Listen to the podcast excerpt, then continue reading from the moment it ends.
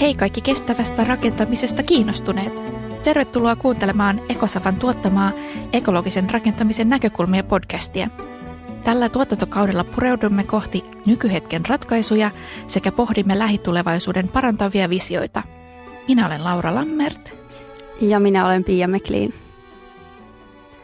Tässä jaksossa perehdytään tarkemmin massiivipuuhun ja sen ominaisuuksiin rakennuksen runkomateriaalina, eli kantavana rakenteena. Käymme läpi etenkin Suomessa käytettyjä ja saatavilla olevia puurakenteita. Pureudumme myös puun ominaisuuksiin ja puutuotteiden eri puoliin. Tällä kertaa ei ole mukana vieraita ja käsittelemme keskenämme puuhun liittyviä aiheita. Ja ihan heti alkuun tämmöinen huomio, että me emme ole Lauran kanssa aiheen asiantuntijoita, vaan olemme keränneet tietoja eri lähteistä tätä koostejaksoa varten, joten esitettyyn tietoon voi suhtautua varauksella. Puu on Suomessa hyvin perinteinen materiaali ja viime vuosisadan aikana hirsi- ja rankarakenteiden lisäksi markkinoille on tullut muitakin puutuotteita. Puurakentamisen osuus oli vuonna 2020 Suomessa 28 prosenttia koko uudistalon rakentamisesta. Puun käytön lisäämiselle on asetettu kovat tavoitteet valtion puolelta. Esimerkiksi vuoteen 2025 mennessä kaikelle julkiselle puurakentamiselle tavoitellaan 45 prosentin markkinaosuutta. Metsänhoito- ja metsäsertifioinnit ovat nousseet viime vuosien aikana monesti otsikoihin ja selvennämme, mitä nämä käytännössä tarkoittavat. Puusta puhutaan kestävänä ja hiiltä sitovana rakennusmateriaalina ja pääosin positiiviseen sävyyn – Puun lisääntyvä käyttö kasvattaa Suomen rakennuskannan varastoituvan hiilen määrää ja pohditaan pitääkö tämä paikkaansa. Tämän jakson tavoitteena on tehdä tietopaketti, josta saa käsityksen, millä eri tavoin puuta voidaan käyttää rakennuksen kantavana materiaalina. Samalla haluamme nostaa esiin, että puun käyttö ei ole myöskään täysin ongelmatonta, sillä metsät itsessään ovat tärkeitä hiilinieluja, eikä puun käyttöä voida kasvattaa äärettömästi.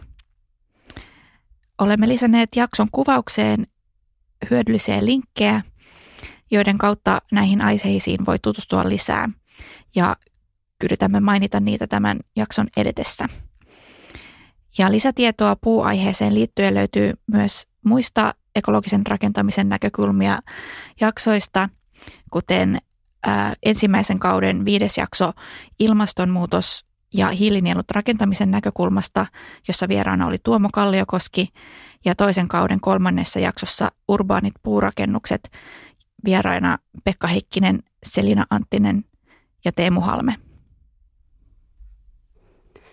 Aloitetaan puusta materiaalina ja puhutaan vähän puun ominaisuuksista.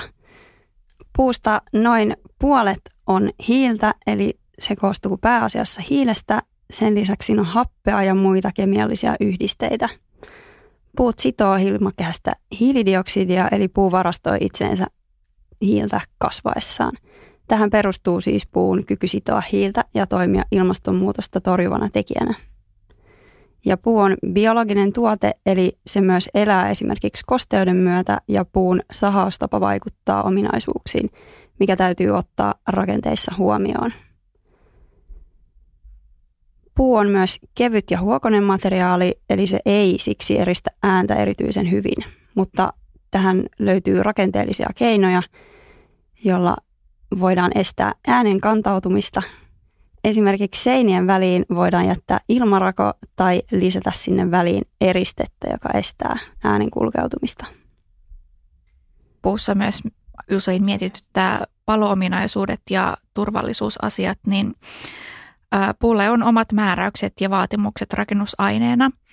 Sprinkleröinti on pakollinen yli kaksikerroksisissa puurakennuksissa, joka sitten on aina lisäkustannus rakentamisessa – Paljasta puupintaa saa tällä hetkellä olla sisätiloissa vain tietty prosentti, riippuen rakennuksen koosta ja käyttötarkoituksesta.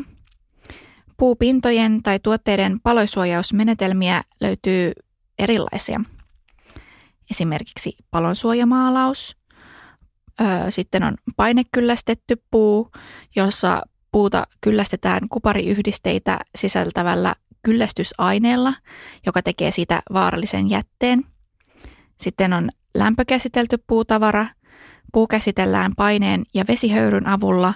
Tämä on kemikaaliton prosessi ja se voi lopulta kierrättää tavallisen puun tapaan. Sitten tuotteita ovat esimerkiksi kotimainen kivipuu.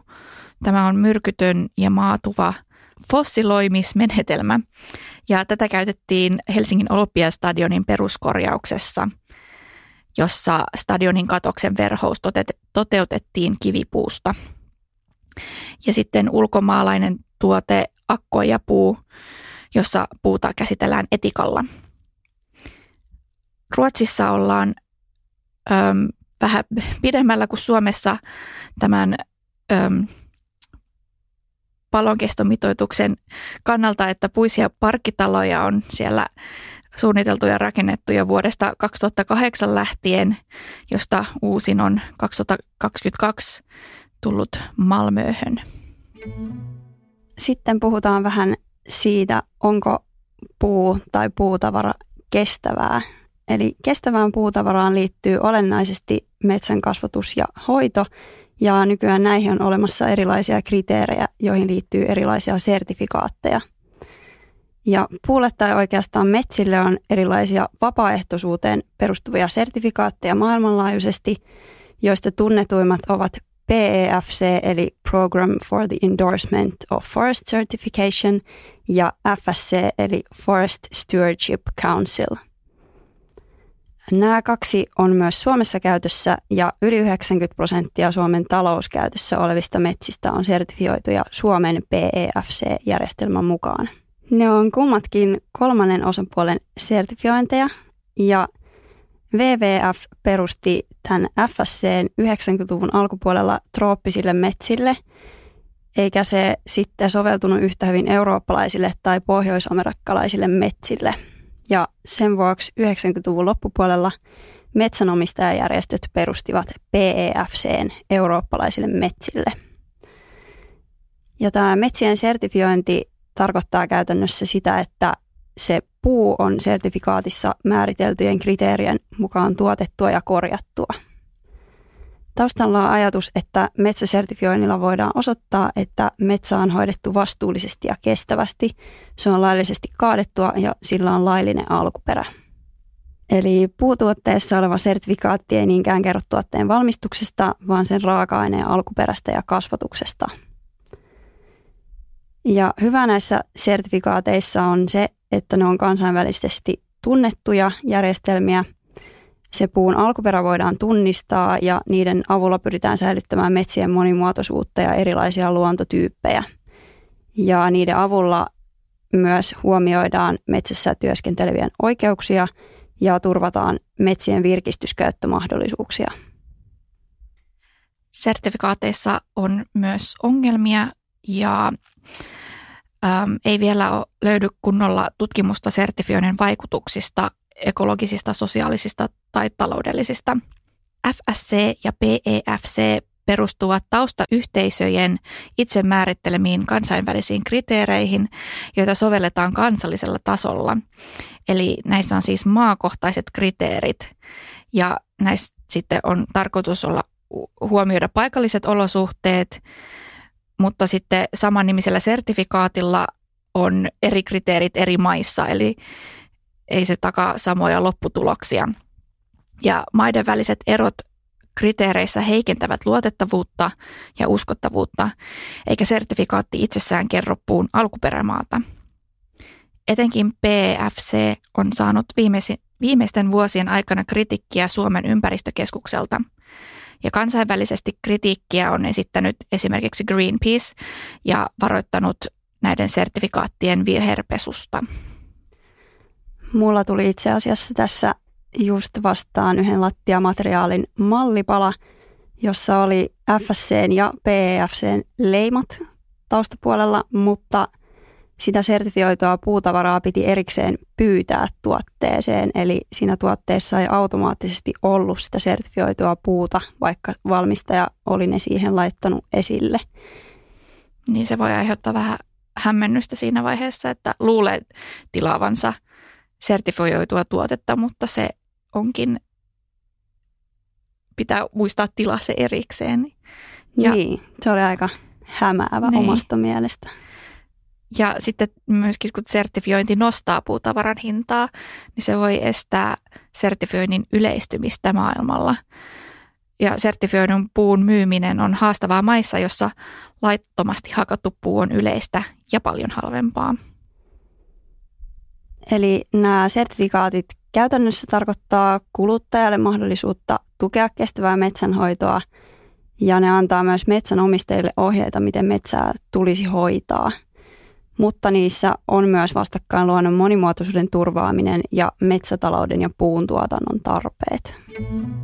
Sitten kerrotaan hieman, mitä on käsitelty ähm, siinä ensimmäisen kauden jaksossa ilmastonmuutos ja hiilinielut rakentamisen näkökulmasta, eli puun tuotantoa ja metsän kasvatusta ja miten ne liittyvät hiilen sidontaan ja päästöihin. Suomen tavoite hiilineutraaliudesta vuonna 2035 perustuu siihen, että metsät imevät kolmanneksen kaikista Suomen ilmastopäästöistä. Metsän pohja itsessään sitoo paljon hiiltä ei pelkästään ne puut, ja esimerkiksi avohakkuussa menetetään myös metsän pohjan sitoma hiili, kun maa myllätään, varsinkin suopohjaisissa metsissä. Suomen puuston kasvu on laskenut ensimmäistä kertaa 60 vuoteen vuoden 2021 valtakunnan metsien inventoinnin mukaan, ja tähän voi vaikuttaa moni asia. Esimerkiksi metsien ikärakenteen vaikutus. Puusto kasvaa eniten 40-vuotiaana, jos hakkuut tehdään liian lähellä tätä, syntyy kasvutappiota. Uuden taimikon istuttamisen jälkeen ei tapahdu lähes mitään parinkymmenen vuoteen hiilinielun kannalta. Ja tästä aiheesta voi lukea lisää esimerkiksi Ylen artikkelista, jossa haastatellaan Suomen ympäristökeskuksen ryhmäpäällikköä Sampo Soimakalliota. Ja lyhytikäisiin puutuotteisiin verrattuna, kuten esimerkiksi paperiin tai pakkausmateriaaleihin, jotka on monesti kertakäyttöisiä tuotteita, niin pitkäikäiset puutuotteet ja puurakentaminen olisivat yksi parhaista ratkaisuista ilmastonmuutoksen torjumiseen. Ja niiden osuutta tulisi lisätä, sillä hiili pysyy sidottuna rakennukseen niin kauan kuin se on käytössä. Eli sen rakennuksen sisältämä puu toimii hiilivarastona mutta laskelmien mukaan hakkuiden määrää ei pitäisi kasvattaa nykyisestä. Eli puutuotteiden hiilen varastoinnin kautta saatavat ilmastohyödyt eivät riitä kompensoimaan sitä, että hakkuiden määrää kasvatettaisiin nykyisestä. Ja lisätietoa näihin aiheisiin voi kuunnella muun muassa Yle Areenan Tiedetrippi-podcastista. Siinä on kaksiosainen jakso Vihreän kullan kimallus ja sitten on tämmöinen Metsä meidän jälkeemme kirja, jossa on käsitelty näitä aiheita. Se on vaikeaa, jos halutaan just käyttää sitä puuta, mutta halutaan, että se puu pysyy siellä metsässä. Niin, tämä on, tämä on dilemma. Tämä on todella monitahoinen aihe ja niin moni asia vaikuttaa, että hmm. Sitten ähm, mietitään vähän puurakentamisen hiilijalanjälkeä. Puurakentamisen kerrotaan usein olevan vähäpäästöisempää kuin esimerkiksi perinteinen betonirakentaminen. Vuonna 2018 Helsingin kuninkaan tammessa vertailtiin puu- ja betonirakentamisen ominaisuuksia samanlaisissa taloissa. Rakennusmateriaalien hiilipäästöt olivat 20 prosenttia pienemmät puu- talossa kuin betonitalossa. Rakentamisen elinkaariarvioinnista kuitenkin puuttuu tarkastelu metsien vaikutuksesta hiilinieluihin ja varastoihin. Vaikutuksia ei oteta laskennassa tällä hetkellä huomioon, kunhan metsä on kestävästi hoidettu, joka vaikuttaa siltä, että se on vähän epäkohta, että miksi sitä ei olla huomioitu. Kuitenkin niin. aika tärkeä osa. Niin, tämä elinkaariarviointi on tietysti semmoinen, että niihin kaikkiin rakennusmateriaaleihin vaikuttaa niin moni asia, että mm. mihin se raja sitten vedetään, että mitä mm. kaikessa otetaan huomioon, mutta parashan olisi, että otetaan kaikki. Niin, niin. sepä ehkä joku päivä. Toivottavasti. Ja sitten vähän puun laadusta ja kasvatusnopeudesta, mikä varmasti mietityttää myös monia. Eli hitaasti kasvanut puuhan on tiheää ja lujaa, kun nopeassa kasvatuksessa puuaineen tiheys jää alhaiseksi. Ja tämä alhainen tiheys on ongelma puurakentamisen kannalta, jos siinä niitä lujuuden kriteerien täyttävää puuta ei ole riittävästi saatavilla. Ja tällä hetkellä on, on olemassa riski, että lujuudeltaan riittämättömän puun määrä lisääntyy nykyisen metsän kasvatuksen tavalla, vaikka tällä hetkellä ei ilmeisesti ole tässä ongelmaa. No sen verran, että huomataan just jossain ikkunan karmeissa, että ne on vähän silleen höttösempiä kuin jotkut 50-100 vuotta sitten rakennetuissa, että niitä ei pysty ehkä sille samalla tavalla korjaamaan tai huoltamaan. Niin, ilmeisesti tämmöistä ihan lujaa mm. sydänpuuta ei ole niin helppo enää nykyään löytää mm. kuitenkaan. Sitten siirrytään aiheeseen puutuotteet ja puurakentaminen. Puu on painonsa nähden kevyttä ja lujaa. Sillä on veto- ja puristus, puristuslujuutta. Liitosten tekeminen on helppoa ja sitä on kätevä työstää. Työmaa-aikainen kosteudenhallinta on tärkeää, no kuten kaikilla työmailla, ja usein teltta pystytetään työmaan ylle, joka helpottaa työskentelyä ja suunnittelua, mutta tämä ei kuitenkaan ole aivan välttämätöntä. Puurakentamisen etuna on se helppo muokattavuus, esimerkiksi liian pitkä palkki tai elementti voidaan lyhentää työmaalla. Sitten toisaalta se, että mittatarkkuus ei ole niin justiinsa, aiheuttaa samalla sen, että puutuotteet ja ratkaisut eivät teollistu ja tuotteistu samalla tavalla kuin betonirakenteet. Eli joustavuus samalla on myös este tälle puutuotteiden kehitykselle. Ja toinen kehityksen este on yhtenäisten käytäntöjen puute. Yhden valmistajan järjestelmä ei ole sama kuin toisen valmistajan järjestelmä. Betonielementeissä suunnittelijat tietävät jo vakioratkaisut. Puurakentamisessa on omat detaljit ja vaatimukset, mutta näitä kyllä Suomessa löytyy helposti esimerkiksi Puuinfon sivuilta. Tuotekohtaisesti vaihtelee, missä rakennusosissa tuotteita voi käyttää. Osa soveltuu esimerkiksi palkeiksi ja osa levymäisiksi välipohjan rakenteiksi. Isommille kohteille tyypillistä on, että käytetään useampaa teollista puutuotta kantavissa rakenteissa. Ja tämmöinen niin sanottu tavallinen puutavara ää, on niin kuin puutukeista työstettyä, kuten hirsi tai lauta, ja koostuu yhdestä puurungosta. Sitten on insinööripuutuotteet, jotka ovat yhdistettyä puutavaraa. Ne liitetään useimmiten liimaamalla – Raaka-aineena voidaan käyttää pienempiä tukkeja tai huonompilaatuista puuta, eikä tuotteen koko rajoitu yksittäisen puutukin kokoon. Insinööripuutuotteissa maksimoidaan tai minimoidaan puun luonnollisia ominaisuuksia, ja se tarjoaa joustavuutta sekä vaihtoehtoja suunnitteluun ja rakenteisiin. Sitten käydään lyhyesti läpi vähän liimoista – ennen kuin käydään näitä erilaisia puutuotteita tarkemmin läpi. Sisäilman päästöiltään nykyrakentamisen liimat ovat lähes päästöttömiä, eli ilmaan ei haihdu niin sanotusti myrkkyjä. Massiivisissa puurakenteissa liima nostaa tuotteen hiilijalanjälkeä, vaikka liimaa onkin vain pieni osa tuotteesta. Eli jos halutaan painaa hiilijalanjälki mahdollisimman alhaiseksi tai hanke jopa hiilinegatiiviseksi, niin yksi tapa on valita liimaton tuote, jolloin se on heti hieman helpompaa. Ja nämä nykyrakentamisen liimat sisältää muovipohjaisia eli öljypohjaisia ainesosia ja osa formaldehydiä.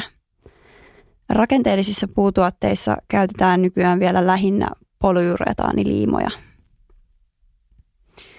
Puutuotteissa käytettävä liima heikentää heti mahdollisuutta kierrättää puu sen elinkaaren lopulla, koska liima on haastavaa erottaa puusta. Tähän tarvitaan käytännössä laboratorioolosuhteet. Jos käytetty puutuote on muunneltava ja purettava rakenne, joka pysyy pitkään käytössä, niin olisiko silloin liima- tai naulaliitos hyväksyttävä, kun mietitään ekologista kestävyyttä? Eli puutuotteen tai puutavaran kierrätys energiantuotantoon ei ole hiilivaraston tai päästövähennysten kannalta paras vaihtoehto, koska me tarvitaan näitä pitkään käytössä pysyviä puurakennuksia.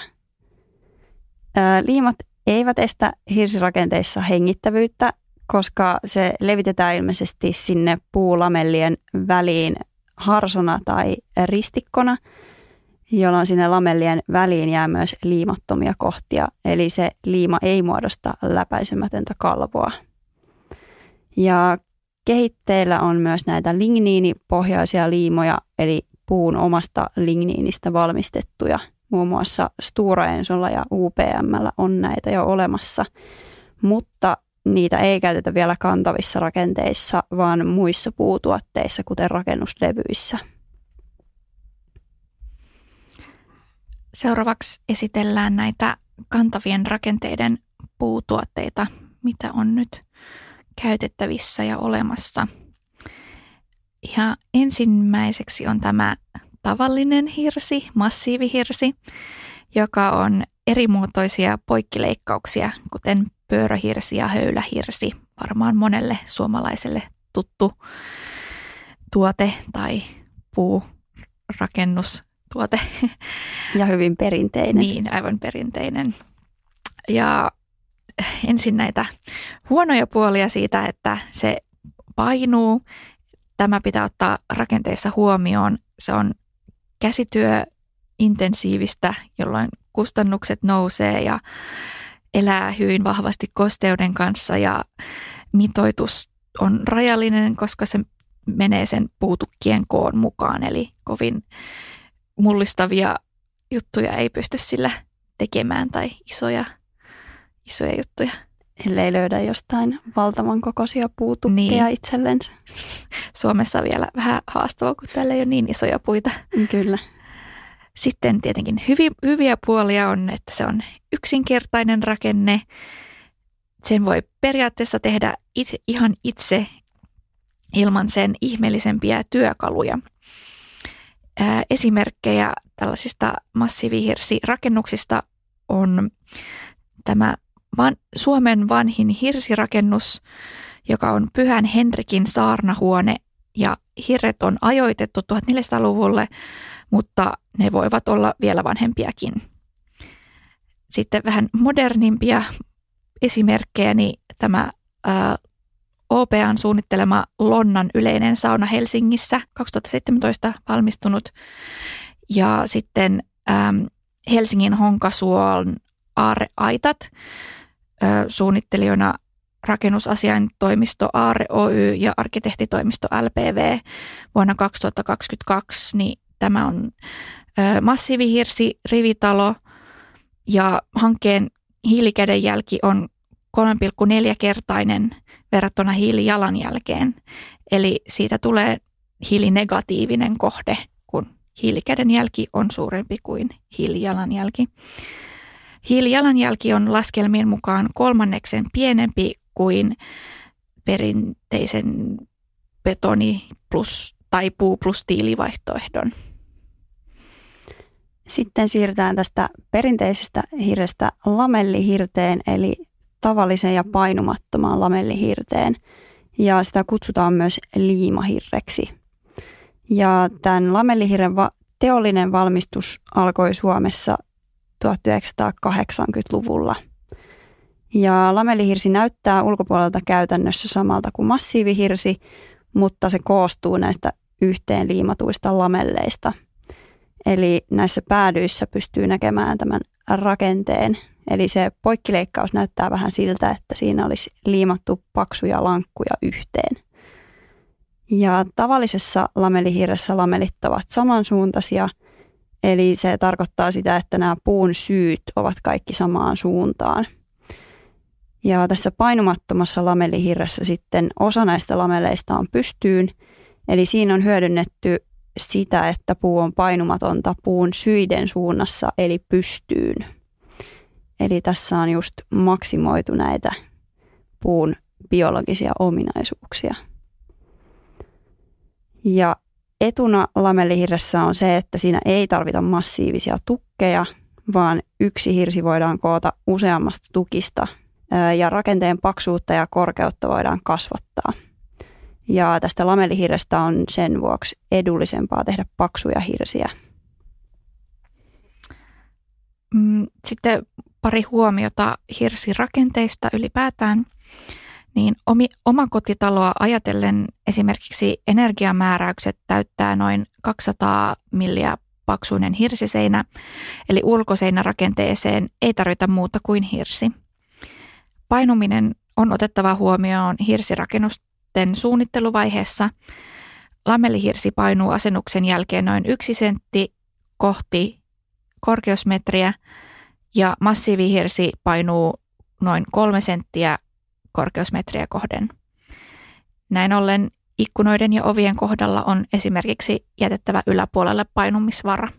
Ja jos pääsette tässä samalla avaamaan linkkejä tai googlettamaan näitä erilaisia puutuotteita, niin suosittelemme, koska niistä näkee hyvin, että miltä ne näyttää käytännössä ne poikkileikkaukset. Ja meillä on tässä linkkinä myös tämmöinen Treehuggerin artikkeli, missä näkyy hyvin nämä puutuotteiden erot kuvina. Ja sitten puhutaan vähän liimapuusta eli glulamista, joka on lyhenne Glued Laminated Timberista. Menee myös lyhenteellä GLT.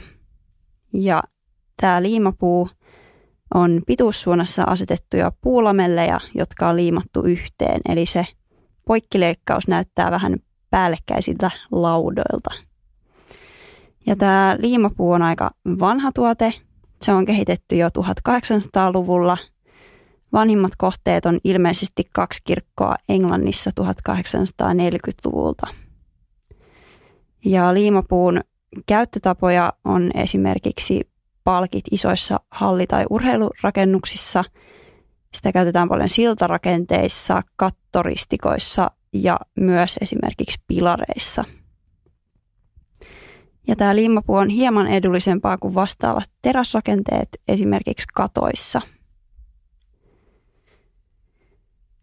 Yksi maailman suurimmista liimapuurakenteista, jossa on hieman myös terästä mukana näissä palkeissa, on Vancouverin vuoden 2010 olympialaisiin rakennettu pikaluisteluareena, eli Richmond Olympic Oval. Ja siinä on tämmöiset kaarevat liimapuu teräspalkit, jossa on itse asiassa hyödynnetty tämmöisen kaarnakuoriaisen tuhoamaa puuta. Eli tämä kaarnakuoriainen on tappanut nämä männyt ja siinä on itse asiassa yksi esimerkki, että miten tämmöisen tuhotun puun käyttö rakentamisessa olisi yksi tapa torjua näitä ilmastonmuutoksen negatiivisia seurauksia, jos esimerkiksi tämmöiset hyönteistuhot leviää ilmastonmuutoksen myötä. Niin, että se puu ei ole sitten tuhoon tuomittu, vaan sitä voi sitten vielä hyödyntää. Niin, eli vaikka se on niin sanotusti pilalla, niin just näissä insinööripuutuotteissa sitä voitaisiin silti hyödyntää. Mm, hyvä pointti. Joo, ja nämä saattaa levitä tällaiset hyönteistuhot ihan Suomeenkin, mm. jos ilmasto jatkaa lämpenemistä. Kun? Niin, valitettavasti kun. Niin. Siirrytään sitten kaikkien lempi mas- äh, insinööripuutuotteeseen eli CLT, Cross Laminated Timber. CLT on tunnetuimpia massiivipuutuotteita Suomessa. Sitä käytetään paljon puukerrostaloissa, myös kerrostaloissa ja koulurakennuksissa. Se on käytännössä elementtejä. Ja suomalaisia valmistajia ovat muun muassa Crosslam Kuhmo, CLT Finland, CLT Plant ja CLTtä tuodaan Suomeen myös ulkomailta. Ruotsalaisia CLT-valmistajia ovat muun muassa Martinsons ja Lindbecks.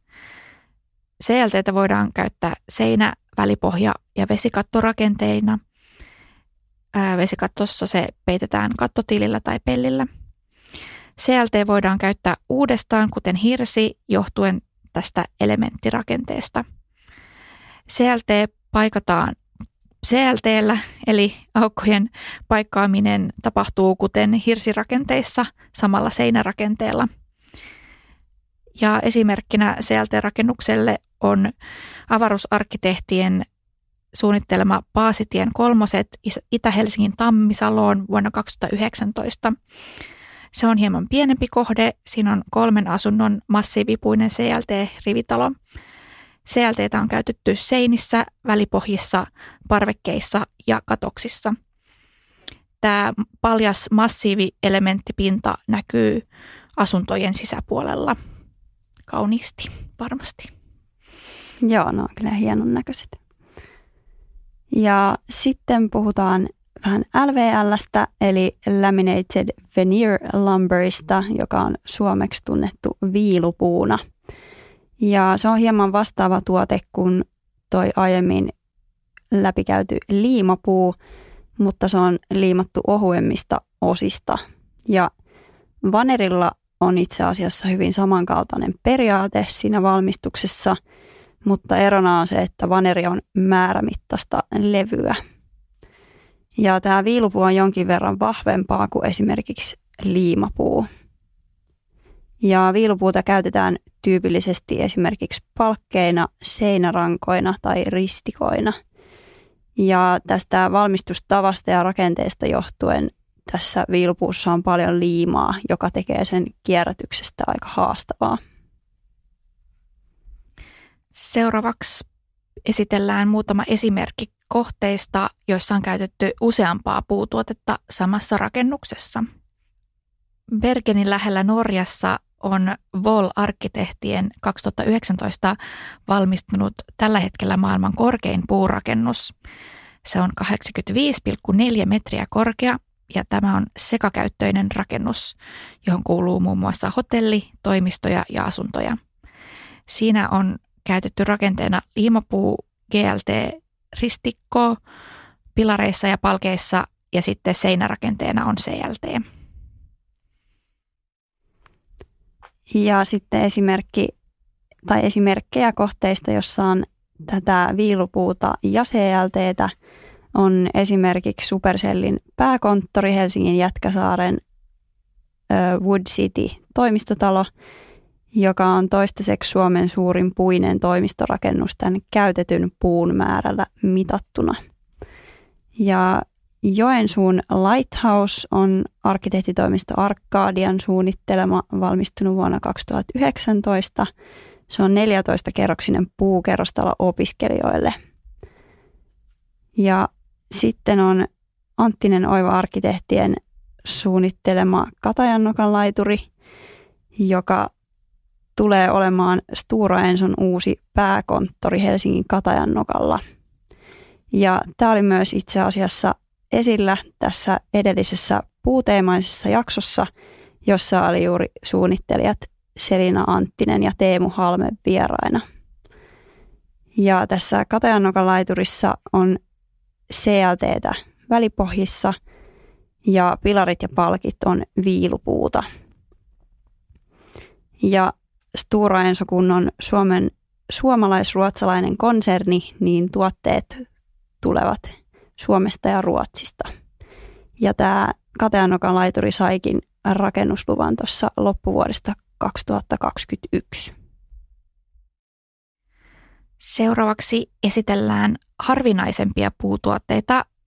Näistä ei ole tietoa, että onko ne kaikki vielä Suomessa ollut käytössä, mutta kuitenkin on olemassa tällaisia tuotteita. Joo, ja Euroopassa. Lähinnä. Tuolla, joo, Saksassa muun muassa löytyy seuraavia. Mm. Ää, ensin on tämä MHM, eli Massive Holz Mauer. Se on yhdistetty alumiininauloilla ja näitä puuelementtejä voidaan työstää helposti, koska alumiini on pehmeää. Sitä on, esiintyy pääasiassa Saksassa ja Sveitsissä ja Suomeenkin on rakennettu joitakin kohteita tällä MHMllä. Käyttö on väliseinä rakenteena ja se ei sovellu esimerkiksi välipohjaksi. Tuusulan asuntomessuilla oli MHM tai on MHM Townhouse, joka on Saatsi-arkkitehtien suunnittelema. Sitten MHMn esikuvana on tällainen NLT, Nail Laminated Timber, joka on jo 150 vuotta vanha tuote. Sen käyttö on kuitenkin nyt vähenemässä uusien parempien tuotteiden tieltä. Se on niin kuin vanhentunut tuote ja ei enää edistyksellinen. Naulojen vuoksi sitä ei voi työstää jälkikäteen. Tästä sitten seuraava versio on DLT, Dowel, Dowel Laminated Timber, ja saksaksi kutsutaan Dübelholz tai Brettstapel. Ää, eli siis tämä on jatkokehitettyä siitä NLTstä, jossa naulat on korvattu puutapeilla. Huomiona se, että puun käyttö liitoksena ei heikennä puun uusia käyttömahdollisuuksia, toisin kuin esimerkiksi naulat tai liimat, jotka on vaikea erottaa rakenteesta myöhemmin. DLT on puutapeilla kiinnitettyä massiivipuulevyjä, ja DLTn käyttötavat ovat samanlaisia kuin CLTllä, seinissä, välipohissa tai kattorakenteissa. Sitten löytyy esimerkiksi tämmöinen Holtz 100 tai Wood 100, joka on käytännössä CLTn tapainen, mutta siinä on liitos tehty myös puutapeilla, eli siinä ei myöskään tarvita liimaa. Ja se on siis hyvin samantyyppinen myös kuin tämä MHM.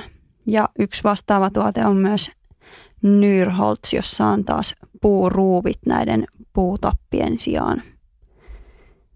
Ja myös tämmöiset puiset tilaelementit yleistyy, eli tämmöiset tehtaalla koottavat elementit, joissa sitten käytetään näitä aiemmin läpikäytyjä tuotteita. Ja Suomessa on esimerkiksi tämmöinen Hoas Tuulinyytty Espoon Tapiolassa, joka on arkkitehtitoimisto Jukka Turtiaisen suunnittelema. Se on valmistunut vuonna 2021 ja se on opiskelija-asuntoja ja se on tällä hetkellä maailman korkein puurakenteinen tilamoduuleista valmistettu asuintalo. Se on 13 kerrosta korkea. Ja nämä tilaelementit on siinä CLTtä. Ja siinä on voitu hyödyntää ilmeisesti tätä opiskelija-asuntojen kokoa, kun siinä on yksi asunto aina, yksi tilaelementti. Ja Ruotsissa tämä Lindbecks valmistaa myös näitä tilaelementtijärjestelmiä. Varmaan monet haluaa tietää, että paljonko kustannukset on puurakentaminen versus betonirakentaminen ja kuinka paljon Suomessa rakennetaan puusta keskit, puhutaan siitä seuraavaksi. Joo, siirrytään siihen. Eli 2000-luvulla puurakentamisen määrä on itse asiassa ollut vähän laskussa, osin siksi, että rakentaminen on keskittynyt näihin kasvukeskuksiin, jossa puuta ei ole käytetty niin paljon. Ja tähän voi liittyä myös se, että mielikuva on sellainen, että puurakennukset ehkä sopii paremmin maaseudulle. Ja myös kasvukeskuksissa tämä rakentamisen mittakaava on yleensä isompi. Esimerkiksi kerrostaloissa puuta on käytetty kantavana rakenteena vasta vähän, eli näitä isoja hankkeita ei toistaiseksi ole kovin montaa, joka näkyy sitten suoraan myös tässä puurakentamisen määrässä. Eli en, enemmän on rakennettu esimerkiksi betonista kuin puusta kerrostaloja. Samalla nämä tilaelementit ja tehdastiloissa valmistaminen yleistyy ja paikalla rakentaminen vähenee, mikä voi myös lisätä tätä puurakentamisen määrää. Ja vuonna 2021 puurakentamisen osuus oli Suomessa 30 prosenttia koko uudistalon rakentamisesta. Omakotitaloissa puu oli käytetyin runkomateriaali yli 80 prosenttia ja kerrostalojen kohdalla olisi mahdollista, että viiden vuoden sisällä puurunkoset tai puurunkoisten rakennusten osuus nousee noin 10-15 prosenttiin, eli päästäisiin Ruotsin tasolle puukerrostalojen määrässä. Tällä hetkellä se on Suomessa noin 5 prosenttia. Ja puukerrostalojen rakennuslupia myönnettiin 20 prosenttia enemmän vuonna 2021 verrattuna vuoteen 2020. Suomessa uusista opetusrakennuksista 25 prosenttia oli puurakenteisia vuonna 2021. Valtio on asettanut julkiselle puurakentamiselle kovat kasvutavoitteet. Julkisten rakennuttajien asuinrakennusten osuus halutaan nostaa 45 prosentin tasolle, hoivarakennusten 35 prosentin ja koulurakennusten 65 prosentin tasolle. Kaikelle julkiselle puurakentamiselle tavoitellaan 45 prosentin markkinaosuutta vuoteen 2025 mennessä. Ja näistä ollaan vielä melko kaukana, kun vuonna 2021 kouluissa se oli vasta 25 prosenttia ja tavoite on 65 prosenttia kolmen vuoden kuluttua. Rakentamiseen on tulossa pakolliseksi myös tämä ilmastoselvitys muutaman vuoden sisään. Rakennusluvan yhteydessä esitetään tämä selvitys. Se asettaa raja-arvoja ja vertailee rakennuksen hiilijalanjälkeä ja kädenjälkeä rakennuksen koko elinkaaren ajalta. Tämä voi vaikuttaa positiivisesti puurakentamiseen ja lisätä sitä, jos ilmastoselvityksen kannalta niin sanotusti se on kannattavaa tai hyödyllistä käyttää puuta kantavana rakennusmateriaalina verrattuna muuhun. Ja vaikka hankkeiden määrä on vähentynyt, asuntojen määrä ja kerrosala ovat kasvaneet. Näissä laskentatavat ilmeisesti vaihtelee, koska löytyy erilaisia lukuja. Ja ympäristöministeriön mukaan toteutumassa olevien puukerrostalojen puukerrostaloasuntojen määrä kasvaa jatkuvasti. Sitten siirrytään puhumaan vähän kustannuksista. Eli pientaloissa kustannukset nousee 20 000-40 000 euroa, kun halutaan hirsitalo verrattuna esimerkiksi puuelementtirunkoon, jossa olisi esimerkiksi ekovilla eriste – ja TVT-asunnot rakennutti Turun Hirvensaloon identtiset betoni- ja puukerrostalot, jotta pystyttiin vertailemaan näitä rakennustapoja ja ne valmistu tässä vuonna 2022. Puukerrostalon rakentaminen oli 10-15 prosenttia kalliimpaa ja tämä puukerrostalo oli CLT, jonka vuoksi tässä näkyy yhä tämä CLT-toimittajien vähyys ja myös näiden suunnittelun ja vakiintuneiden tapojen puute. Eli sen vuoksi tämä puurakentaminen oli hieman kalliimpaa. Ja tämä puukerrostalo nousi kuitenkin sitä betonikerrostaloa nopeammin ja sisätyöt voitiin aloittaa aiemmin. Ja myös työmaa oli ilmeisesti hiljaisempi ja miellyttävämpi.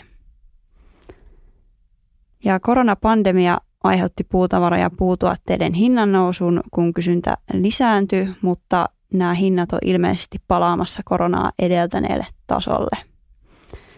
Ja tietysti tämä puun hinnan palautuminen voi olla kannustava asia puun käyttöön, jos betonin ja teräksen hinnat pysyy korkealla tai muiden rakennusmateriaalien. Saa nähdä, mihin mihin johtaa. Mm. Siinä oli kunnon tietopläjäys näistä puutuotteista ja metsistä. Ja aletaan olla melkein lopussa tämän jakson. Lopuksi sel- äh, esitellään vielä tulevaisuudessa puusta rakennettuja kohteita, raken- suunnitteilla olevia kohteita. Eli tota, koko ajan puusta rakennetaan yhä korkeampia rakennuksia. Oulun Varikon tornin puukerrostalo asuntomessuille 2025 olisi 16-kerroksinen ja sitten Suomen korkein puurakennus siinä vaiheessa luultavasti. Tähän on järjestetty Oulun kaupungin puolesta arkkitehtuurikilpailu vuoden 2022 aikana. Sille on annettu tavoitteeksi sadan vuoden käyttöikä ja paloturvallisuusvaatimukset tarkoittavat todennäköisesti hybridiratkaisuja tälle rakennukselle. Ja usein tietysti nykyään yhä on monessa puurakennuksessa yhä näitä hybridiratkaisuja, että joudutaan käyttämään esimerkiksi siinä alimmassa kerroksessa betonia, että ei ole mitenkään epätyypillistä tämäkään. Mm, mutta onko se niin kuin, että hybridirakennus, että jos siinä on edes vähäsenkin jotain muuta, niin sitä kutsutaan hybridiksi, vaikka se suhde olisi sille aika 90 versus 10 prosenttia varmaankin. Mulle tulee hybridistä mieleen vaan, se olisi niin 50-50. Niin, mä en tiedä miten tiukka se puurakennuksen määrittely on. Niin, että, että jos se on niin kuin, että kaikki ne kerrokset on vaikka puuta, mutta sitten se oletettavasti on aina, että perustukset on betonia tai alinkerros on betonia.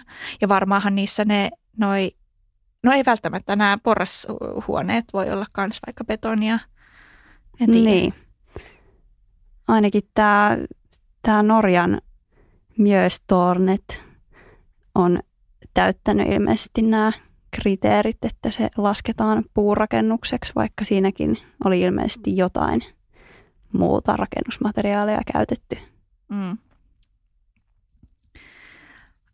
Toinen tämmöinen erittäin kunnianhimoinen suunnitelma on W350 Tokiossa.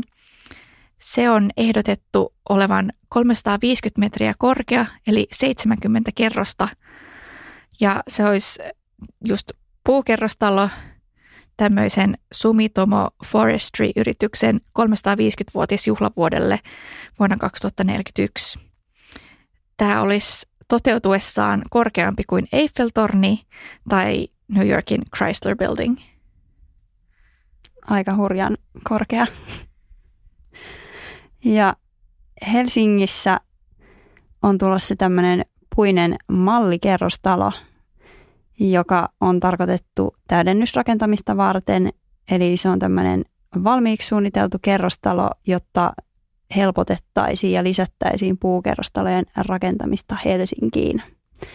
Eli Helsingillähän on jo tämmöinen Helsinki-pientalo, niin sen rinnalle on tulossa sitten tämmöinen kerrostalo myös.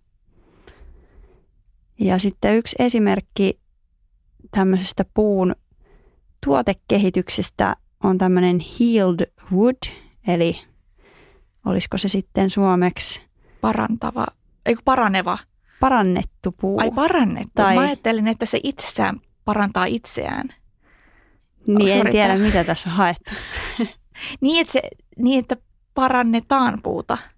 Niin, ilmeisesti. Okay. Joo, mutta siinä siis tässä Hild Woodissa on kehitetty tämmöinen prosessi, missä mistä tahansa heikompilaatuisesta, vaurioituneesta tai jopa jätepuusta saadaan tehtyä terästä vahvempaa. Eli, eli tässä Hildwoodissa puumateriaali, ligniini ja selluloosa prosessoidaan niin, että siitä saadaan vahvaa rakennusmateriaalia aikaiseksi.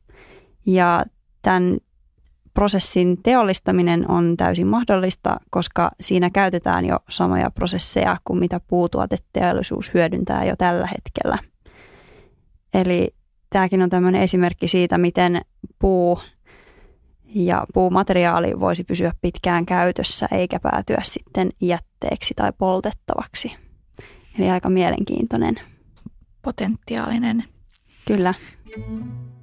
Eli lopuksi tota, tämän massiivipuuaiheisen jakson tavoitteena on ollut pohtia puun mainetta kestävänä rakennusmateriaalina ja käydä läpi, ja, käydä läpi sekä esitellä erilaisia puutuotteita, joita löytyy nyt markkinoilta. Ja Suomellahan on tavoite olla hiilineutraali vuoteen 2035 mennessä ja metsillä on siinä iso rooli, sillä se perustui tosiaan siihen, että Suomen metsät imee vuonna 2035 kolmanneksen näistä Suomen ilmastopäästöistä. Puu usein näyttäytyy tällaisena kaiken pelastajana, mutta esimerkiksi metsäsertifikaateissa ovat vastakkain luonnon monimuotoisuuden turvaaminen ja metsätalouden ja puutuotannon tarpeet. Niin voisi ehkä pohtia, onko syytä tutkia muita biopohjaisia materiaaleja ja uusiutuvia materiaaleja rakentamisessa, kuten olki ja hamppu, jotka uusiutuvat nopeammin kuin puu, eikä aiheuta, aiheuta niin paljon luonnon monimuotoisuuden tuhoamista ja mylläämistä kuin metsien jatkuva ähm, hoito. Niin ja siinä on tietysti sekin puoli, että metsät on kauniita paikkoja, eli pystyttäisiinkö niitä säästämään enemmän, jos käyttäisiin näitä nopeammin uusiutuvia mm. materiaaleja. Että niin kuin metsien virkistyskäyttö on myös yksi puoli tähän. Arvo, mitä ei ehkä nähdä. Niin, eikä sitä oikein voida. Tai metsillä ja puilla itsessään on jo tämmöisiä arvoja, mitä ei voida mitata mm. millään mittareilla. Mm. Eli tunne pohjaisia esimerkiksi pehmeitä arvoja. Mm. Meidän rakastamia. Kyllä, arkkitehdit rakastaa niitä. Ja sitten on tietysti tämä puun nopea kasvatustapa versus tämä puun lujuus, joka ei välttämättä ole sit niin hyvä rakentamisen kannalta, jos sitä riittävän lujaa puumateriaalia ei ole saatavilla enää. Puun mahdollisimman pitkäikäinen käyttö on hiilipäästöjen tavoitteiden kannalta hyvä asia, kun se toimii sitten rakennuksessa hiilivarastona. Ja kuten jaksossa käytiin läpi, niin näitä kantavana rakenteena käytettyjä puutuotteita löytyy jo paljon, mutta näissä on ongelmana vielä tämä yhtenäisten käytäntöjen puute. Ja aidosti massiivipuisia tuotteita on vielä hyvin vähän, eli vain tämä tavallinen hirsi, kun niissä kaikissa muissa on jotain muuta käytetty, että ne pysyy yhdessä. Eli ne on niin kuin sekatuotteita, liimoja, nauloja. Eli niin, niin, tai tietysti nämä, jos on käytetty sitten näitä puutappeja tai puuruuveja sitten on tavallaan massiivipuisia, vaikka ne onkin insinööripuutuotteita. Totta, mutta niitä ei ole vielä kovin laajalti käytössä. Niin, ehkä. niitä on aika vähän käytetty. Mutta on eli... potentiaalia päästä ehkä sinne joku päivä.